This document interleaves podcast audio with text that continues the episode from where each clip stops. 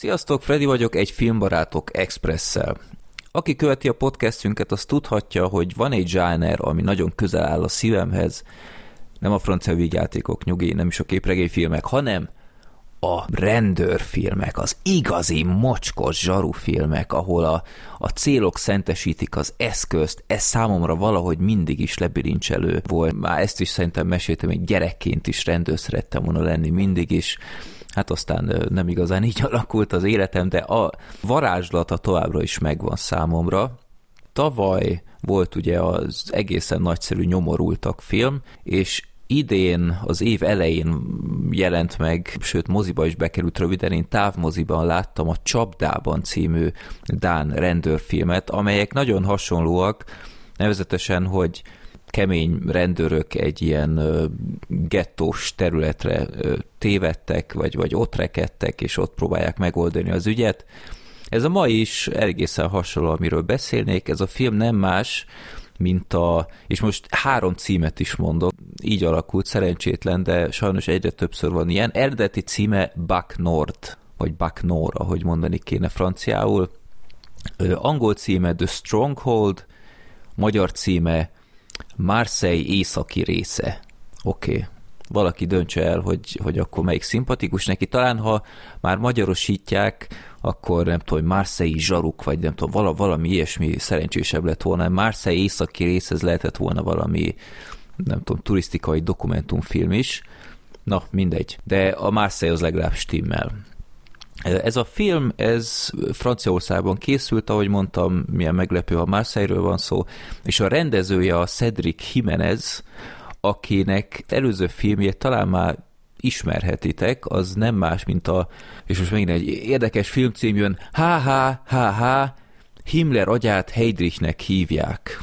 Igen, ez az a világháborús film, ami nekem egyébként nagyon tetszett, annó nem sikerült moziban megnézni, de utólag megtekintettem, és első osztályú, nekem nagyon tetszett, de aztán beszéltem idén a csapdában filmről, és akkor ajánlotta nekem valaki, hogy van ez a film, hogy The Stronghold, nézzem meg.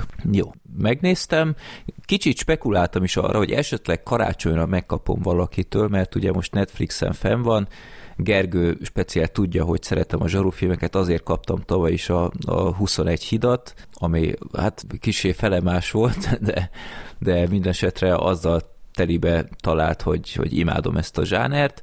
Nos, megnéztem ezt, és a története az gyakorlatilag az, hogy van egy háromfős ilyen rendőr egység, akik az ilyen ö, drogellenes rajtőütésekben vesznek részt, és az egyiknek van egy informátora, akitől rendszeresen kap mindenféle tájékoztatást, hogy merre érdemes razziázni, meg kit érdemes lekapcsolni, stb.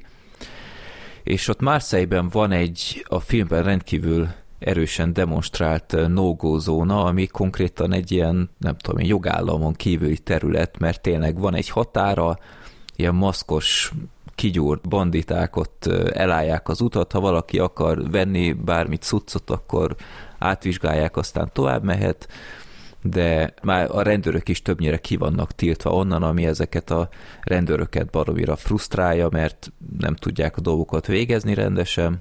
Lényeg a lényeg, hogy egyszer van egy olyan lehetőség, hogy az egész ö, raktárat ebben a no zónában lefoglalják, vagy, vagy lekapcsolják, Hát nagyon impozáns jelenet sorok vannak benne, nem végig, tehát nem annyira akciódús, mint mondjuk a nyomorultak volt, de van benne egy elég izmos ilyen csata jelenet. A film tartogat is meglepetéseket, tehát nem feltétlen úgy alakult minden, ahogy a film közepe felé gondoltam volna. Ez mindenképp meglepett. A színészek jók, tényleg látszik, hogy akik, akik csinálták a filmet, azok utána jártak a dolgoknak. Autentikus, itt olvastam mindenféle kommentárt, és, és rendőrök is mondták, hogy sajnos elég autentikus az egész, és nem is véletlen, mert ez egy valós történet 2012-ben, ha jók az infoim, volt egy ilyen, ilyen ügy, és hát nem mondom, hogy dokumentumfilmként forgatták le, de erősen inspirálta a filmet ez, a, ez az eredeti sztori, úgyhogy ne olvassatok utána, majd max a film után. Ez is olyan film, hogy a Covid kisé elsöpörte, úgyhogy így is került a, a Netflixre, eredetileg egy stúdiókanál produkció, ami azért általában egy minőségi standardot azért mutat. Én kedvelem a filmjeiket. Úgyhogy aki szereti tényleg a rendőrfilmeket, vagy bejött nekik a, a nyomorultak, azt szerintem mindenképp tegyen egy próbát ezzel a filmmel, mert egy óra 40 perc, gyorsan eltelik, nagyon átjön, hogy milyen helyzeteket élhetnek át rendőrök. Úgyhogy mondom, Buck Nor, The Stronghold, Marseille északi része, én ajánlom mindenképp. Nem olyan jó, mint a nyomorultak, de erős. Sziasztok!